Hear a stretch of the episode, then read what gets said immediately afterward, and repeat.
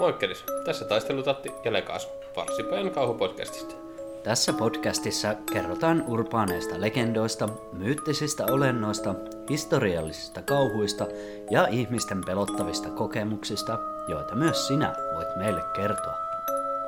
Terve! Terve! Miten menee? Tässähän tämä ei mitään erikoista. Joo, no ei mullakaan mitään erikoista. Niin, tosiaan, tervetuloa uuden jakson pariin. Kauhutarinilta part 2. Tässä jaksossa on vähän semmonen pikku twist, että me ollaan otettu kolme tarinaa jollain samalla teemalla kumpikin ja sitten me yritetään arvailla toistemme tarinoiden teemaa. Ja tulkaahan teki sitten meidän Fase-sivuille arvailemaan tämän jakson lätinöihin. Ja kertomaan, että arvasitteko te ne yhdistävät tekijät ennen kuin ne on kerrottu. Kyllä vain. Ja totia, totia, Totia. tota, sen verran vielä tuossa tuli mieleen, että kun mä viime jaksossa kerroin siitä viheltelystä, niin mun poika Viljami on kanssa kuunnellut täällä kuullut viheltelyä yöllä. Ja sitten tota, eilen kun mä tulin kotiin kaupasta, niin mä olin jättänyt vissiin ton parvekkeoven auki. En mä oo siellä käynyt enkä mitään, mutta se oli auki. Miksi sä olisit käynyt parkkeella? minä kun sä edes teille. polta. Niin. ja kun täällä ei ollut ketään muitakaan. Hmm. Mä lähdin sille niin aamulla suoraan käymään kaupassa ja tulin kotiin, niin sitten se oli, niin kuin, se oli vaan auki. Ei täältä ole mitään hävinnyt ja kuitenkin toisessa kerroksessa tai en tiedä. Ja sä oot käynyt tuolla parvekkeella ja sä tiedät, että se ovi ei aukea ihan Ei se silleen. kyllä ihan itsestään ole vaan auke. Ei, ja tupla ovi. Jep. En tiedä. Pelottavaa. Spooky. Spooky! Joo. Eli mennään sitten niihin tarinoihin. Niitä on tosiaan kolme kappaletta kummallakin. Ja ensimmäinen tarina menee näin. Espoon vanhan kirkon ohi kulkeva tie oli aikoinaan viheliäinen kinttupolku. Kesäiltana satoja vuosia sitten polulla uurasti mies vaimonsa kanssa työtäen täyttä halkokärryä kohti joen rantaa. Hautausmaan kohdalla kärry keikahti kumoon ja halot kolisivat pientareelle. Mies kimpaantui tästä ja alkoi kiroilla ja möykätä sielunsa syvyydestä. Vaimo yritti rauhoitella ukkoaan ja varoitti, ettei tämä saisi käyttää niin karkeata kieltä, kun ollaan sentään aivan hautuumaan vieressä. Painajien rauhaa heidän viimeisellä leposiallaan ei sopinut häiritä. Sekös vain yllytti miestä entistä hurjempaan rienaan. Tulkaa vaan tekin perkeleen laiskurit sieltä auttelemaan. Siellä te vaan makaatte, kun toiset raataa itsensä kipeäksi. Mies jatkoi samaan tyyliin solvaten, eikä kulunut kauan, kun kirkonmalta alkoi nousta, jos minkä näköistä vainajaa. Kuolleet liikehtivät porttien täydeltä pahasuista miestä kohti. Silloin miehelle tuli hätä, ja hän lähti juoksemaan suinpäin pakoon painajien rivistöt kannoillaan. Vaimo, joka oli jähmettynyt paikolleen, avoitti pelkonsa ja huusi miehelle, hyppää ristiin, hyppää ristiin. Mies noudatti neuvoa ja juoksi tien risteykseen, johon jäi kauhuissaan seisomaan. Kun hautausmaan hiljaiset veikot näkivät ristin, he kääntyivät kannoillaan ja palasivat kirkkomaan uumeniin. Tapahtuman jälkeen kukaan ei kuullut miehen enää koskaan kiroilevan missään tilanteessa. Se oli eka tarina, ja sitten tässä tulee tarina kaksi. Lokakuussa 1946 voimakas poltergeist-ilmiö riehui epätavallisessa ympäristössä. Yleensä kartanoihin ja linnoihin yhdistettävät yliluonnolliset tapahtumat käynnistyivät tällä kertaa piskuisessa mökkipahasessa. Mäkkylän junaseisakkeen naapurissa Espoon Fonseinin tiellä. Mökissä asuivat eläkkeellä olevat konstaapeli August Heinonen, Maria vaimo, Elisa tytär ja tämän Martti poika. Iltaisin Maria äiti sai väistellä itsekseen liikennöivää kahvipannua ja sillitysrautaa.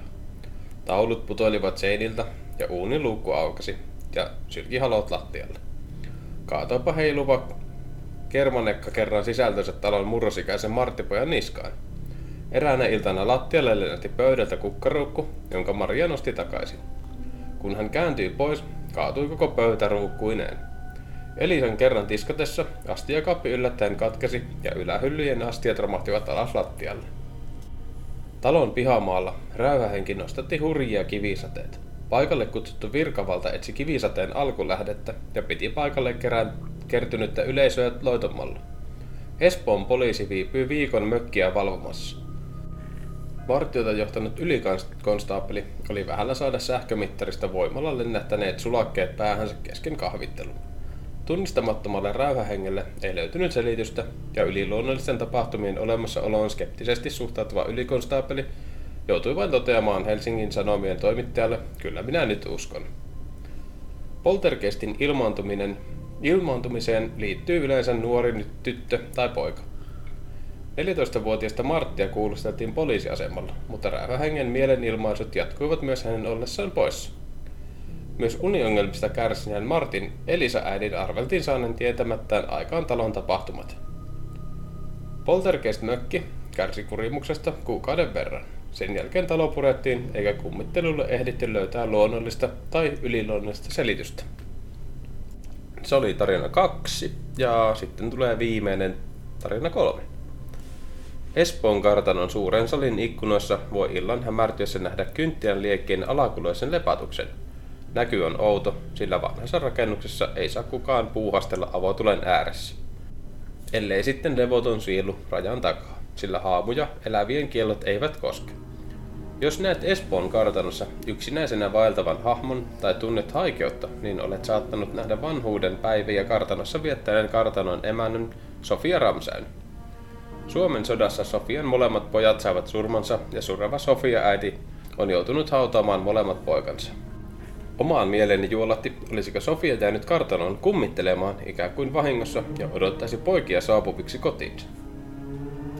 Eli siinä oli mun kolme tarinaa. Löysitkö teemaa?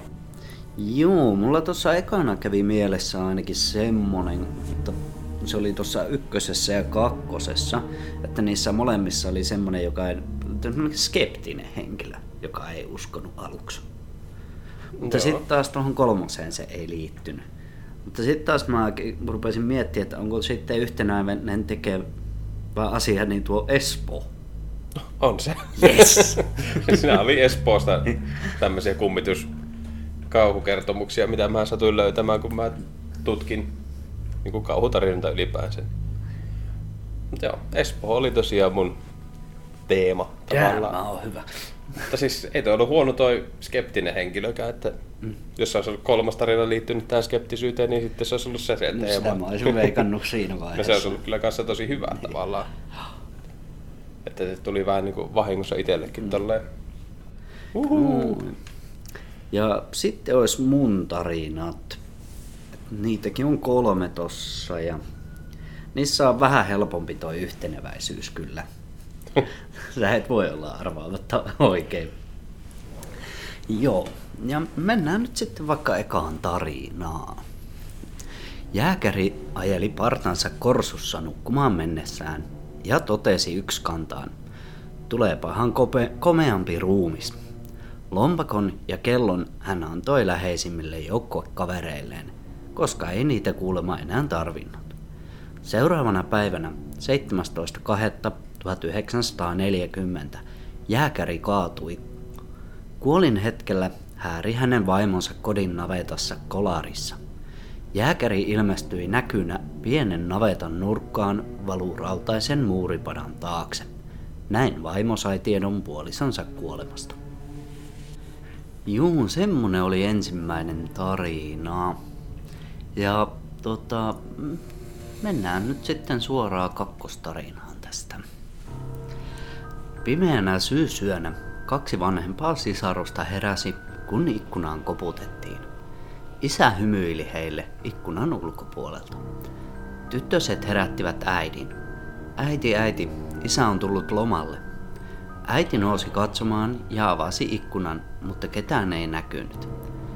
Jälkeenpäin on varmistunut, että juuri silloin, kun isä ilmestyi ikkunan taakse, hän kaatui rintamalla. Niin, semmonen. Ja sit mulla olikin tullut tähän toinenkin tarina heti perään, että luetaan sekin siitä. Olin kaksi ja puoli vuotias, kun isäni kaatui 5.11.1941 Karjalan kannaksen Rajajoella. Olin äitini kanssa isovanhempien luona. Isäni kaatumisesta ei ollut vielä silloin mitään tietoa, mutta minä näin isän ja hänen kätensä oli rikki. Lähipäivinä saimme tiedon, että isäni oli kuollut 5.11. Käsi oli irti, kun isä tuotiin kotiin. Olin isäni ainoa lapsi. Semmonen ja luetaan vielä yksi tarina tähän. Tämä on nyt siis se kolmas Tämä tarina. on kolmas. Ja tämähän menee näin. Talvisodassa summan taisteluiden aikaan moni kaveri näki silloin kuuluisan enkelin. Yhtäkkiä tuli linjan päälle kullanvärinen pilvi. Se muuttui enkeliksi. Sillä oli siivet ja kaikki, kun se katseli taistelevien joukkoja. Uskottiin, että se oli tuomion enkeli ja että koko porukka on tuhon oma. Pian se kumminkin hävisi ja kullanhohtoinen pilvi pimeni. Oli ilta ja vain tähdet kiiluivat taivaalla. Sanomalehdet ennustivat näyn perusteella, että tuho, tuho tulee Venäjälle. Toiset sotilaat uskoivat, että enkeli levitti siipensä ja tuli suojelemaan suomalaisia. Ja toiset puolestaan kokivat sen niin, että enkeli käänsi selkänsä suomalaisille joukoille. Ja semmoset tarinat, että no, joko sä saat arvata, että mihinkä nuo liittyy kaikki. No joo, sotaan luultavasti on se alkuperäinen teema. Mutta tässäkin näissä kahdessa ekassa on selvästi niinku tullut semmoinen, että kun joku läheinen ihminen on kuollut, niin se läheinen on nähnyt sen ihmisen samana aikana, kun se on menehtynyt. Mm, kyllä, sekin olisi voinut olla, mutta mm. taas sitten toi viimeinen heitti sen. Niin sama homma kuin mulla. Jep. että se olisi tosiaan ollut kanssa tuossa niinku kahdessa sun ekassa tarinassa, että jääkäri ilmestyy näkynä pienen navetan nurkkaan valula- valurautaisen muuripadan taakse. Näin vaimo sai tiedon puolisensa kuolemasta ja sitten se isä kävi niille tytöille Niin, kuikuilemassa siellä ikkunan takana. Jep. Ja sitten käsi rikkinäisenä sille yhdelle. Niin, se sun ylimääräinen tarina, mikä oli eksynyt jostain tonne joukkoon. Se nyt oli kyllä jostain ihan täysin eksynyt tonne. No, ei se mitään, sä luit neljä tarinaa ja mä kolme. Mutta sama sotateema oli tavallaan kaikissa. Niin. Joo, eli me arvattiin toistemme tarinoiden teemat. Onnistuttiin. Jipi! Mutta nyt me luetaan viisi tarinaa, joissa on sama teema, tai yksi toistuva teema kaikissa tarinoissa. Ja se olisi teidän tehtävä arvailla, rakkaat kuuntelijat, että mikä se teema on. Käykää sinne Facebookiin meidän Varsipajan kauhupodcast-sivulle arvaamassa sitä, jos keksitte. Ja tosiaan sieltähän voi löytyä kyllä enemmänkin yhtäläisyyksiä. Että jos löydätte niitäkin, niin tulkaa ainakin kertoa Facebookiin vaan. Joo, eli mennäänpä sitten ensimmäiseen tarinaan, joka kuuluu näin. Ravintolakappelin alkuaikojen ravintoloitsija liettualaistaustainen Joosef Volontis luotsasi ravintolaa sen menestyksekkäimpinä aikoina. Yksi uutuus oli Volontisin kappelin hankkima oluen jäähdytyskone, jonka jälkeen ravintolasta alkoi saada kesähelteellä kylmää olutta. 1800-luvun lopulla ravintola oli monen kuuluisan taiteilijan suosiossa. Kappelissa nähtiin paljon tuon ajan kulttuuriväkeä kallistamassa tuoppia. Näitä olivat muun muassa Eino Leino, Jean Sibelius, Oskar Merikanto, Juhani Aho ja Akseli Kallenkalelo. Ainakin 1980-luvulta asti kappelin kellarissa on tapahtunut kummia öiseen aikaan. Tavarat siirtyivät yön aikaan itsekseen, tuoleja on nostettu sulkemisen jälkeen pöydälle ja lasit kaatuivat. Joskus yksi tuoli katoaa, mutta ilmestyy omalle paikalleen seuraavana päivänä. Ihmeellisten ilmiöiden takana uskotaan olevan itse kulta-aikojen ravintoloitsija Molontis, joka tempullaan huolehtii, että ravintolassa säilyy vanhan ajan hyvä järjestys. Joo, se oli tosiaan ensimmäinen tarina ja mennäänpä sitten seuraavaan tarinaan. Aikanaan eläintarhan Lahdella kattanut huvila-alue oli laajempi ja siellä oli myös vihreä huvila. Siinä toimi 1850-luvulla sekä ravintola että bordelli.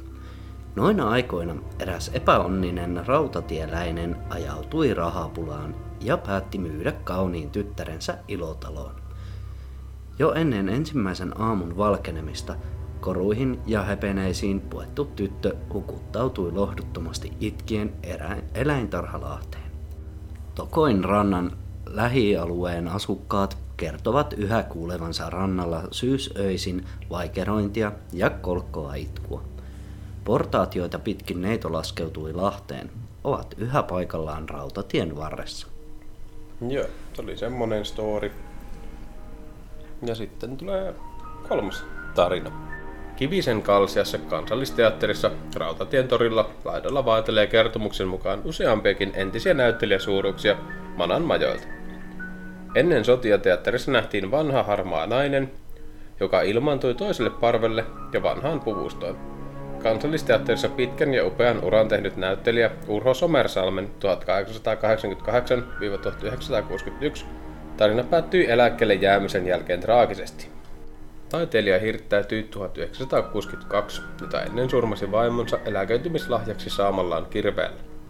Hurjien tarinoiden mukaan Somersalmi on nähty liikuskelevan teatterissa kirves kädessä. Vuonna 1954 kaksi teatterissa työskennellyttä miestä jäivät olosuhteiden pakosta yöpymään näyttämön alle. Yöllä heidät herätti hiiviskelevä mies, jota miehet luulivat yövartijaksi. Myöhemmin teatterissa paljastettiin 1937 kuolleen näyttelijä Aare Leppäsen muotokuva. Kun teatterissa yöpyneet miehet näkivät taulun, he pelästyivät pahan kerran. Kuvassa oli nimittäin tuo heidän tapaamansa öinen tuttavuus. Molempien herrojen muotokuvat ovat edelleen esillä kansallisteatterissa. Se oli semmonen tarina ja mennään suoraan sitten neljänteen tarinaan, joka menee näin. 1700-luvun alussa rutto riehui Euroopassa ja tuli koko ajan lähemmäksi Helsinkiä. Leviämistä koitettiin estää karanteeneilla ja tarkastuksilla. Kuitenkin lokakuussa 1710 epidemia saavutti Helsingin ja lyhyessä ajassa ruttoon kuoli lähes 1200 ihmistä. Asukkaita Helsingissä oli tuolloin noin 2500, mikä kertoo epidemian hurjuudesta. Vanhaa kirkkopuistoa oli käytetty hautausmaana 1600-luvun lopun nälkävuosien aikaan, jolloin tarvittiin paikka, jonne haudata Helsingin viljavarastojen houkuttamina kaupunkiin tulleet nälkään kuolevat. Ruttoepidemian aikaan Boulevardin puisto toimi vastaavasti suurten joukkojen viimeisenä leposiana.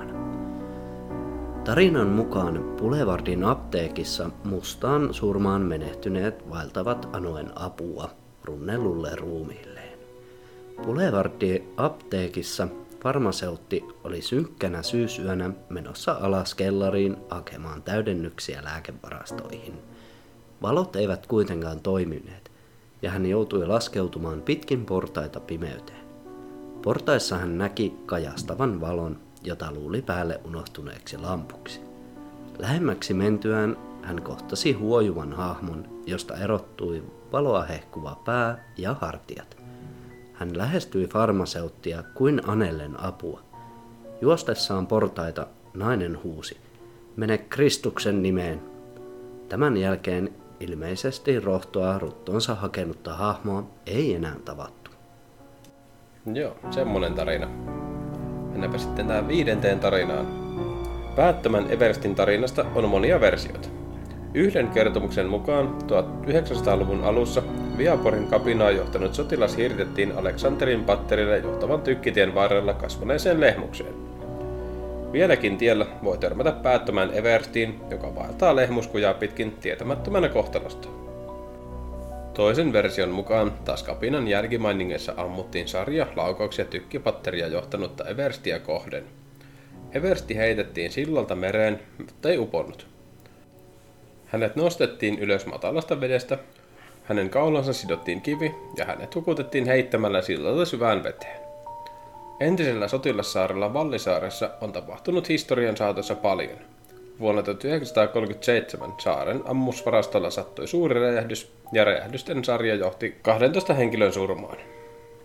Ehkä päättömän Everstin tarina on ollut keino pitää lapset pois kielletyltä, kielletyltä ammusvarastoalueelta. Eli siinä oli viisi tarinaa, jossa kaikissa on ainakin yksi toistuva teema.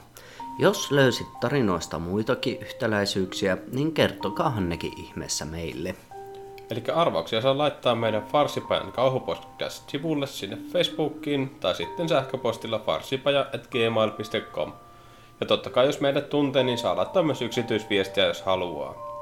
Kertokaahan niiden ekojen tarinoiden teema, jos niitä arvasitte ennen kuin se kerrottiin jaksossa myös.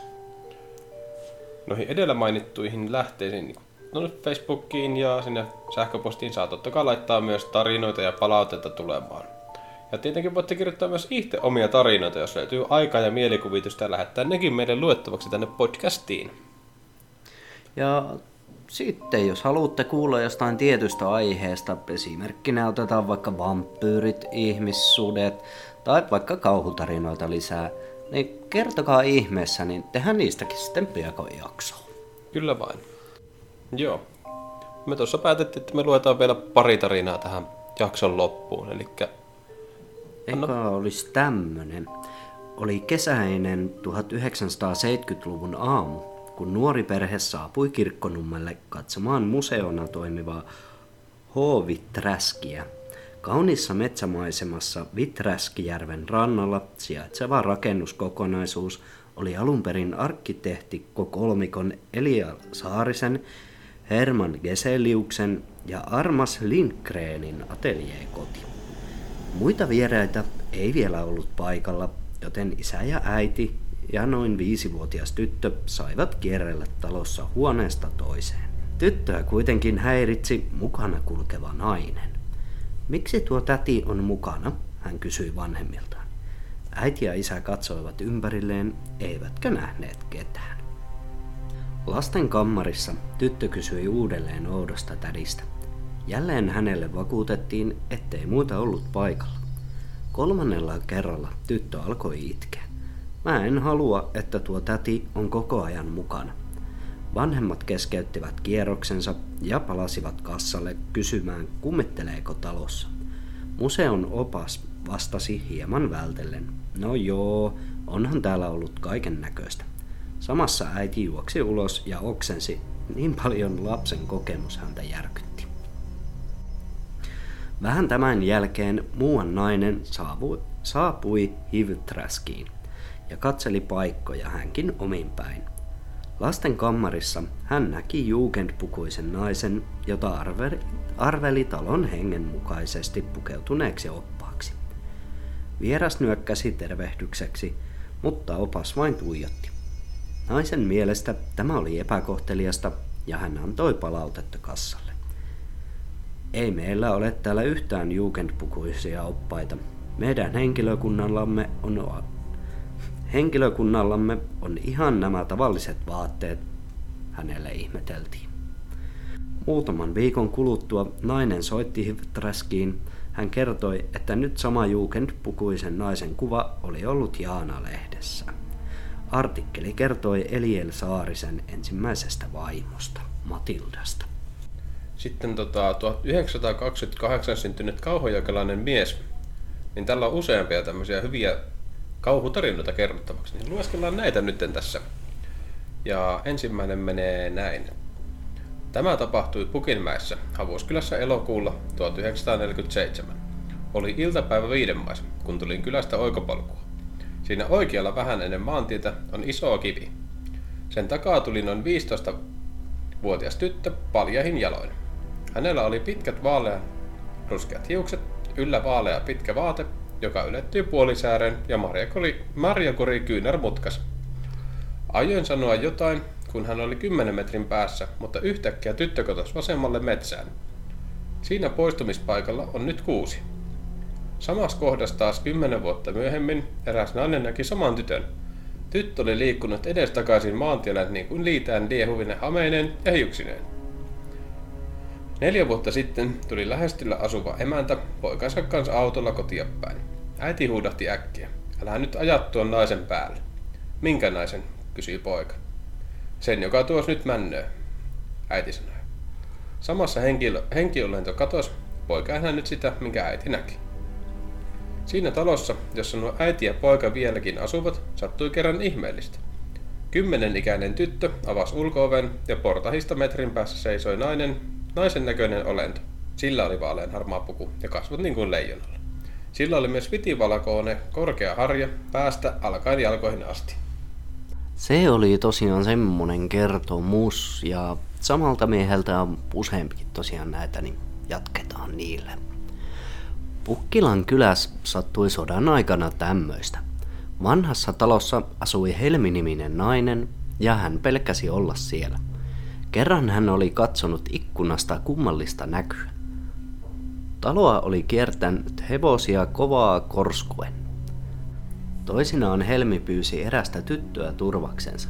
Silloin kun tyttö oli siellä, mitään erikoista ei havaittu, mutta kun Helmi jäi yksin, alkoi tapahtua. Päärakennuksen ullakolla molemmissa päissä oli huoneet. Askeleiden ääniä oli lähtenyt toisesta huoneesta ja hetken kuluttua Helmin makuuhuoneeseen oli kävellyt nainen verinen lakana päällään ja sanonut, multa on viety pää. Minä kattelen päätäni. Sitten se oli nostanut peittoa ja koetellut Helmin jalkoja. Sillä oli ollut kylmät kädet. Haamu oli laskeutunut rappuja alakertaan ja kadonnut komeroon. Se tyttö, joka oli ollut kerran viikonkin yhteen menoon Helmin turvana, kertoi tämän. Joo, se oli semmonen. Ensimmäinen tarinahan näistä oli tosiaan liitevä neito, ja tämä oli pääkadoksissa. Ja seuraava tarina olisi hevosia henkimaailmasta. Ennen sotia Pukkilan kylässä kahdelle miehelle sattui tämmöistä. Miehet olivat tulleet yöjunalla pohjoisesta töistä ja kävelleet kotiepäin. Oli talvi ja 25 asteen pakkanen. Pukkilan talon lähistöllä oli hiekkakasa, ja koska he olivat uupuneita monen valvotun yön jälkeen, rupesivat huilaamaan siinä jäisellä hiekalla. Kohta miesten nukahdettua Pukkilan kummitushevoset olivat tulleet kiertämään hiekkakasaa ja miehet olivat heränneet kovaan hirnumiseen.